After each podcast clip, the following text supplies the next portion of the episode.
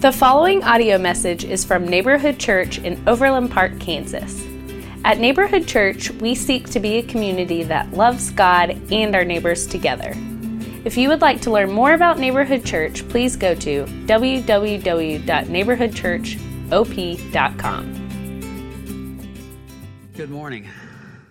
It's so great to be here.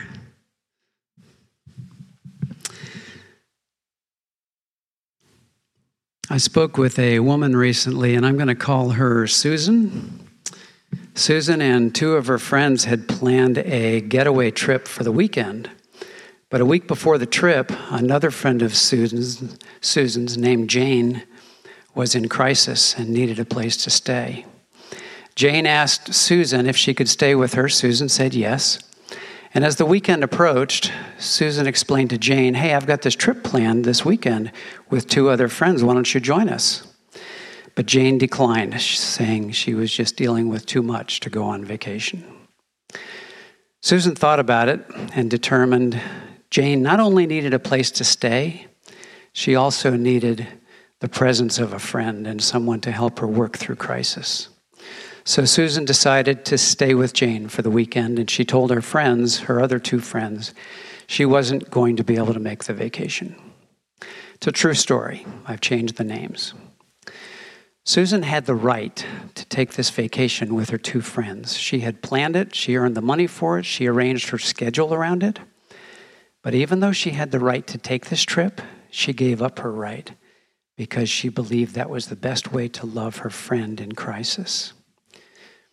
Susan yielded her right in the name of love. We've seen this principle of, of yielding our rights to others previously in this letter to the Corinthians. The most recent example was last week in 1 Corinthians chapter 8 when Dave taught us that. The context in chapter 8 is some Christians were eating meat that had been sacrificed to pagan gods. And Paul, uh, apostle, explained on one hand, a pagan god is no god at all, doesn't affect the meat, doesn't change the person eating the meat, and therefore it's okay to eat the meat. But then he said, just because you have the right to eat the meat doesn't mean it's always the best thing to do. He said, if eating the meat is going to cause one of my Christian brothers to sin or stumble, then I won't eat the meat. Why? Because I care about my brother and I don't want him to stumble.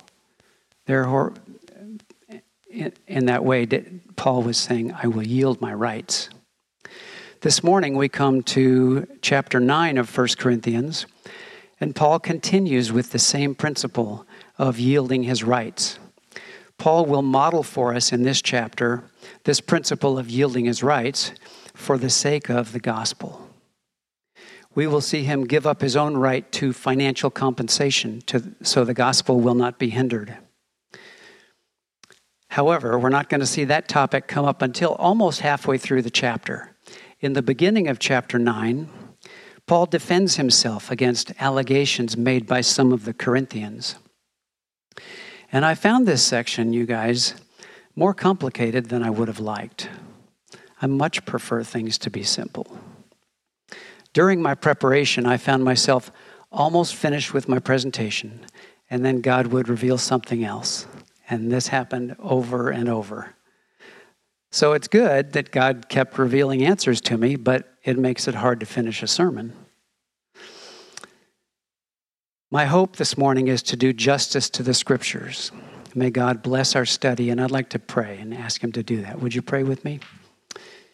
Our Father, uh, thank you for the scriptures that you've given us. What a blessing. Um, when we walk away this morning, Father, we don't want to just be more informed or smarter.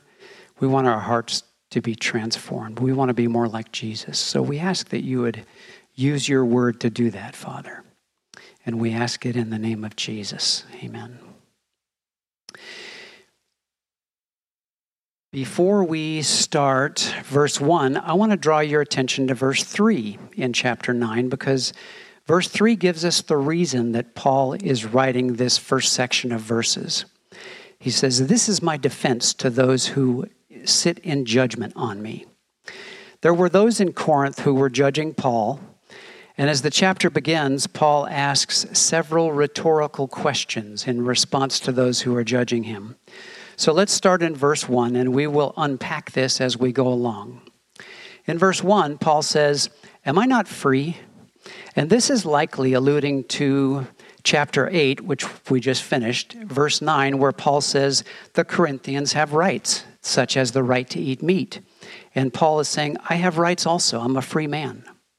And he continues in verse 1 Am I not an apostle? Have I not seen Jesus? Some of the people in Corinth were questioning whether Paul was a genuine apostle. The word apostle means a messenger, one who was sent. There are many scholars who say one of the requirements for being an apostle was you had to have seen the resurrected Jesus. Other scholars don't believe that. I have to confess, I was not successful in solving this centuries old controversy. Nevertheless, the bedrock of Christianity has not been shaken. This is what we can say for sure about Paul's apostolic appointment. Paul had multiple personal encounters with the resurrected Jesus. And I do want to briefly review a passage that you might be familiar with, which is Acts chapter 9. You might recall in Acts chapter 9, Paul is journeying to Damascus to persecute Christians and throw them into prison. When suddenly Jesus appears to him, blinds him with a bright light, and says, Saul, Saul, why are you persecuting me? Jesus ultimately tells Saul, who was later called Paul, Go into the city of Damascus and meet a man there named Ananias. He will tell you what to do. Now, God also spoke separately to Ananias and said, Go meet Paul. Ananias wasn't excited about that, but here's what he said to Ananias Acts chapter 9 and verse 15. The Lord said to Ananias, Go, go meet Paul. This man is my chosen instrument to proclaim my name to the Gentiles and their kings and to the people of Israel. Now, notice to whom Paul was to proclaim the name of Jesus to the Jews, the non Jews, and to their kings. In other words, the entire world. Ananias did speak with Paul, and I'm summarizing. It says, Paul's sight was restored he was filled with the Holy Spirit, and Paul immediately got up and was baptized. Baptism, baptism is important here because it, it's a public proclamation of faith in Jesus. Acts chapter 9 tells us Paul not only saw Jesus, he received a divine appointment to proclaim the name of Jesus to the entire world. So back to 1 Corinthians chapter 9 and verse 1. He says, "Am I not an apostle? Have I not seen Jesus our Lord?" These questions are rhetorical because the answer is already known to Paul's audience. He's reminding them, I have indeed seen Jesus, and he gave me an assignment to proclaim his name to the world. And this substantiates Paul's apostolic authority. In addition, Paul continued, continuing in verse 1, he says to the Corinthians, Are you not the result of my work in the Lord? Even though I may not be an apostle to others, surely I am to you, for you are the seal of my apostleship in the Lord. The Greek word seal in verse 2 is sometimes translated signet. Today, if you want to authenticate that I signed a piece of paper, an expert could analyze my signature. You see the connection. My signature would prove I was the writer. But there were times throughout history, rather than a signature, to authenticate a document, the writer would seal the document with wax and then use a signet ring to make an impression in the wax. When someone saw that image made by the signet, the image would authenticate the source of the message. The signet or seal provided proof of authenticity. And Paul's saying to the Corinthians, the fact that you Corinthians are now Christians, believers in Jesus, that's proof of the authenticity of my apostleship. So then we come to verse 3, where Paul says, This is my defense to those who sit in judgment on me. And the verses that follow reveal the nature of the Corinthians' criticisms. Let's talk for a minute about what was going on in Corinth. We know from Paul's second letter to the Corinthians, there were false teachers, also called false apostles. They had come into the Corinthian church, and you can read about these false apostles in 2 Corinthians chapters 11 and 12. The false apostles in those chapters are referred to by Paul as super apostles. They accused Paul of being inferior to themselves, among other reasons, because he proclaimed Jesus to them free of charge. They alleged that a true apostle would surely charge for their services. I have to show you a short passage from that section because the claim by these so called super apostles is so outrageous it warrants a look. And this is 2 Corinthians 11, verses 5 through 7. Paul writing to the Corinthians, he says, I do not think I am in the least inferior to those super apostles. I may indeed be untrained as a speaker, but I do have knowledge. We have made this perfectly clear to you in every way. Was it a sin for me to lower myself in order to elevate you by preaching the gospel of God to you free of charge? So the reasoning of some of the Corinthians went like this Paul didn't charge us for his preaching, therefore he must not be a legitimate apostle. And since he's not a legitimate apostle, he doesn't deserve to be paid. Twisted logic? I agree. Nevertheless, some of the Corinthians were being hoodwinked by these allegations. So, in response to this convoluted thought process, of the Corinthians, Paul begins to explain first that he does have a right to financial compensation for proclaiming the gospel. And later he will explain why he chose not to exercise that right. So back to 1 Corinthians 9, let's begin in verse 4. Paul says, Don't we have the right to food and drink? Don't we have the right to take a believing wife along with us, as do the other apostles and the Lord's brothers and Cephas? Or is it only I and Barnabas who lack the right to not work for a living? In framing these questions, Paul is drawing a comparison between the way the Corinthians treated him and the way they treated these other Christian leaders whom they had hosted, including Cephas, that is Peter, the other apostles, and the Lord's brothers, which is likely a reference to Jesus' half brothers, Jude and James. Apparently, the Corinthians didn't hold back in providing financial support to these other Christian leaders and even their respective wives when they brought them to Corinth. And Paul is saying, I have a right to compensation just like they do. Now, starting in verse 7, Paul gives several examples that illustrate his right to compensation. Verse 7 Who serves as a soldier at his own expense? Who plants a vineyard and doesn't eat the grapes? Who tends a flock and doesn't drink the milk? These examples are pretty self explanatory and make sense from a human perspective.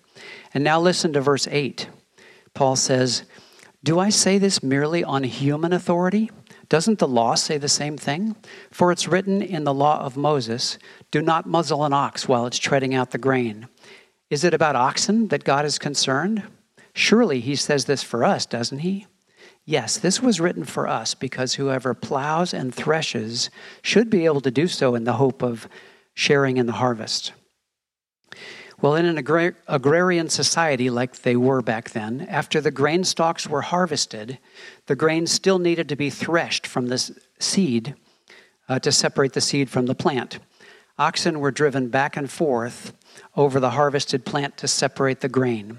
And way back in the book of Deuteronomy, chapter 25, God said, Don't put a muzzle on the ox. He's doing the work of plowing and threshing. Therefore, he has a right to the fruits of his labor, so let him eat the grain.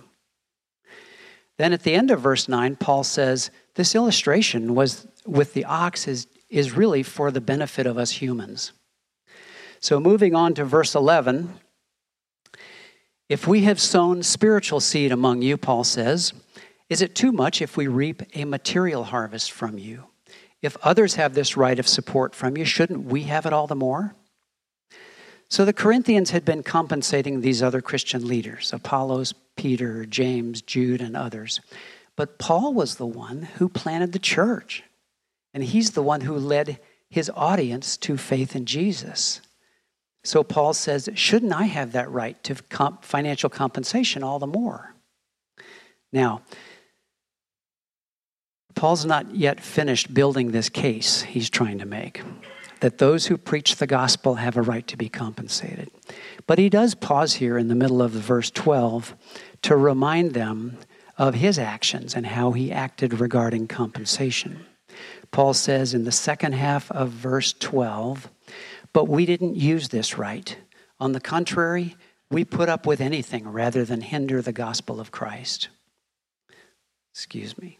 We're going to fix this thing.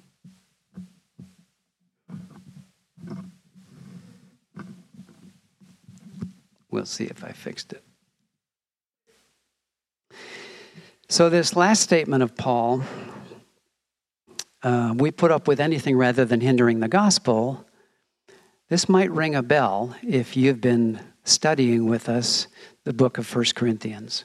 When Dave first introduced us to this book, he told us the theme of the book is seeing life through the lens of the gospel.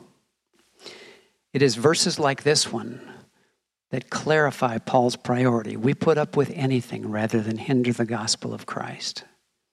Paul's mission and ministry was to advance the gospel, and he wants his readers to see life through the lens of the gospel. Before we go any further, we're going to see this word gospel numerous times, so let's define it. There are many places in the Bible that discuss the gospel. John 3:16 is a good one.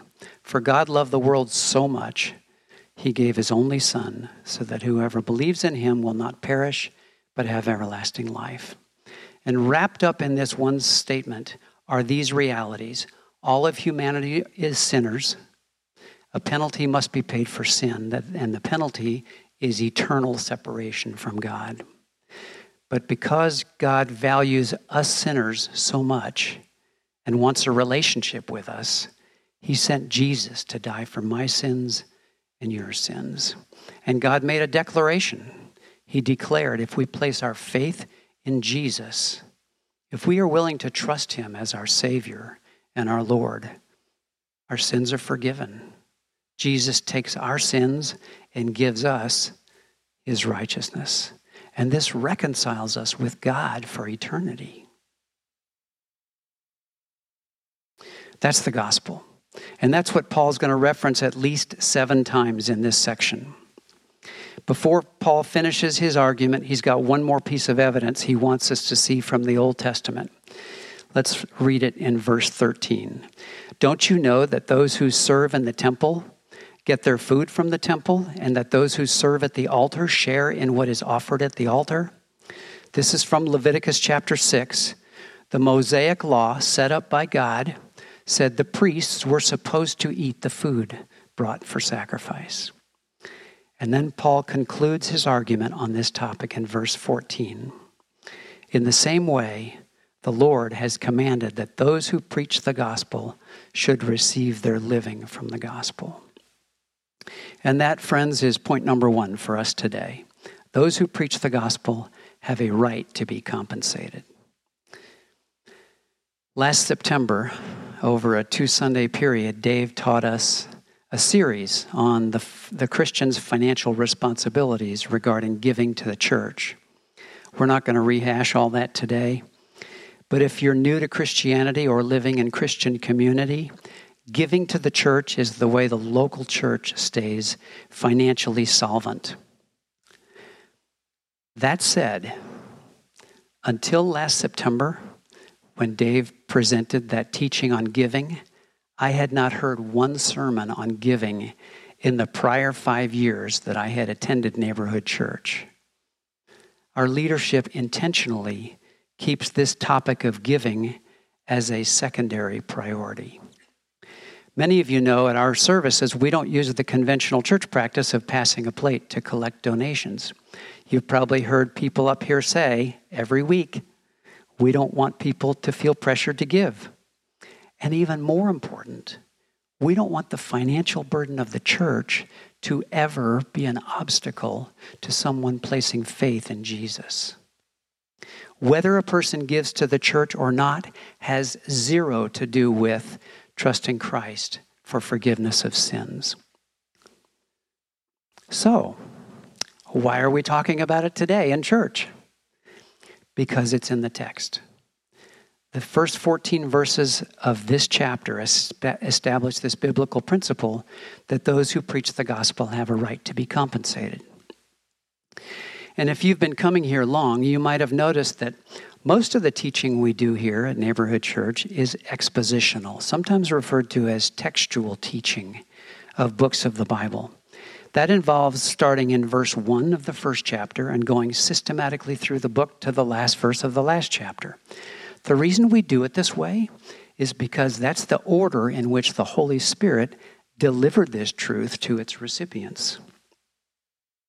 So we believe the best way we can do justice to this letter, for example, that the Holy Spirit delivered to the Corinthians through Paul, is start at the beginning, keep everything in context, and go through it like we would read any letter from you or me. That doesn't mean we never teach topically. There are occasions when we do that. If we feel like we need to zero in on something or reinforce a biblical topic. But our most common approach is intentionally to study books of the Bible from start to finish. So, principle number one from this passage those who preach the gospel have a right to compensation. Now, here's the irony of what Paul just spent half a chapter on. Beginning in verse 15, he says, But I haven't used any of these rights, and I'm not writing this in the hope that you'll do such things for me, for I would rather die than allow anyone to deprive me of this boast. So, what is this boast he's talking about? Verse 16 tells us what Paul is not boasting about. He says, For when I preach the gospel, I cannot boast, since I'm compelled to preach. Woe to me if I do not preach the gospel. Verse 17 If I preach voluntarily, I have a reward.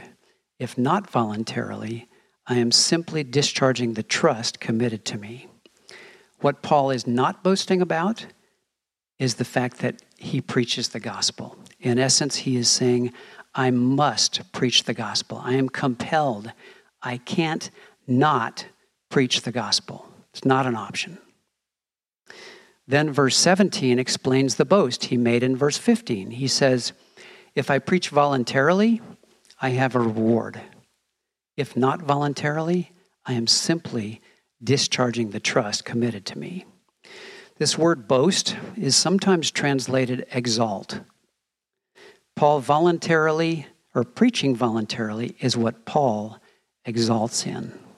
So let's put all this together. This is what I understand Paul to be saying. If I get pre- paid to preach the gospel, I don't get a reward for that. I'm already getting paid. If I get paid, I am simply discharging the trust committed to me. But if I preach the gospel and don't get paid, if I do it voluntarily, that's when I get a reward. This comparison of when a person is rewarded versus not rewarded reminds me of a message I sometimes heard when I was working in corporate America for several decades. When it came time for an employee's annual review, if you were a fly on the wall at the time of that performance review, you might hear something like this. The employee would say, Boss, I did a really great job for you this year. I think I deserve a bonus. And the response from management might sound like this Thank you so much for doing that great job. We really appreciate you discharging the trust we committed to you. We hired you anticipating you would do excellent work at your job, and we paid you your salary commensurate with you doing excellent work at your job. Therefore, since we paid you, you don't get a special reward for performing at the level we hired you to do. You only get a reward when you do more than we hired you to do. When you go above and beyond our contract with you, that's when you get a reward or special recognition. In like manner, I hear Paul saying, if I get paid to preach the gospel, I'm not going to get a reward. I'm already getting paid. In the case of the Corinthians, he said, I want to preach voluntarily without getting paid, in which case I will get a reward. And this reveals our second point for today, which is those who preach the gospel voluntarily receive a reward. Now, this brings up a question What exactly is the reward that Paul's talking about? And the next verse tells us about the reward. Let's look at verse 18. What then is my reward? Just this, that in preaching the gospel, I may offer it free of charge, and so not make full use of my rights as a preacher of the gospel. Paul has a right to get paid when preaching the gospel.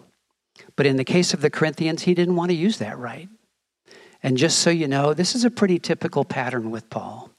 We see him, we see him repeat this same position in 1 Corinthians, 2 Corinthians, 1 Thessalonians, 2 Thessalonians, and in Ephesians chapter 20 when he was talking to the Ephesian elders. Paul's reward for preaching voluntarily was offering the gospel free and not using his rights. When I was preparing this sermon and I thought about how giving the gospel away free and not using your rights would be a reward, this was tough for me to get my head wrapped around. But then I thought of something that happened to me last winter. I was driving home from work and because of a construction detour, I was going through a pretty dark, unlit area. I passed a vehicle with the hatchback open, and I saw a woman leaning into the back of the vehicle. I turned my car around, went back to see if I could help. The woman had a flat tire, so I helped I started helping her change it. In the meantime, the husband and a couple other guys arrived. They jumped in and took over most of the work but they were using some of my tools, so I was standing there until the job was done so I could get my tools back. After the tire was changed, the husband pulls out this big wad of cash and starts peeling off $20 bills. And he grabs the bills, extends his arm to me t- to take this money for helping his wife.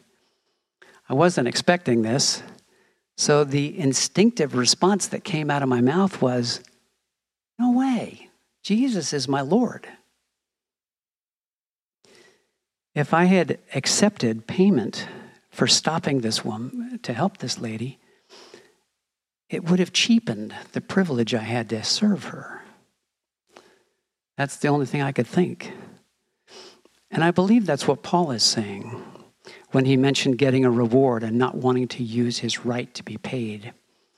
In the case of this woman with a flat tire, while I wish I had given a more eloquent response, like maybe somehow sharing the gospel, there's a reward for not claiming your own rights and for serving voluntarily. And Paul's reward with the Corinthians was the privilege of being able to give away the gospel without charge, yielding his right to compensation. Just like the Apostle Paul, you guys, you and I have the same opportunity to give away the gospel without charge. We can, and I know many of you do, give away the gospel. And when you do, your reward is eternal. That reward's hard to quantify. You can't measure it or place a value on it. But when we see someone believe in Jesus, their sins forgiven, God adopts them into his family for eternity, does the reward get any better than that? Well, in summarizing this section, Paul was being criticized by some of the Corinthians, likely instigated by false teachers. The lesson we saw from, from chapter 9 first of all, those who preach the gospel have a right to be compensated. And I suspect that the Holy Spirit took a half a chapter to teach this principle so that the church could be financially healthy. Second principle those who proclaim the gospel without charge receive a reward. So here's my challenge for us today. Number one, evaluate your perspective. Are you seeing life through the lens of the gospel? And practically speaking, this starts with a viewpoint that elevates and prioritizes advancing the gospel. Jesus is our model of one who completely disregarded his own rights, dying so humanity could be rescued. If our priorities do not reflect advancement of the gospel, let's consider asking God to reveal to us what adjustments are needed in our hearts so we have the heart of Jesus and Paul, who was willing to do anything so the gospel will not be hindered. Friends, this message is for me as much as it is for you. I encourage all of us to do a perspective check. Number two, as a practical to do item, I encourage all of us to reach out to one of our trusted Christian friends and ask them, hold us accountable for being proactive in taking steps to connect with someone you believe needs to hear the gospel. For me, God has put on my heart, I've got neighbors to connect with. And while COVID has been a significant barrier recently, it appears to be waning. Thank you, Lord. Let's partner with each other and ask for accountability to keep us gospel minded. May we look for opportunities to give away the gospel, and as God leads, refrain from claiming our own rights. And perhaps, by God's mercy, those precious souls to whom we give away the gospel will believe in Jesus and they'll be with us in heaven forever. Can you think of a better reward? We pray with me?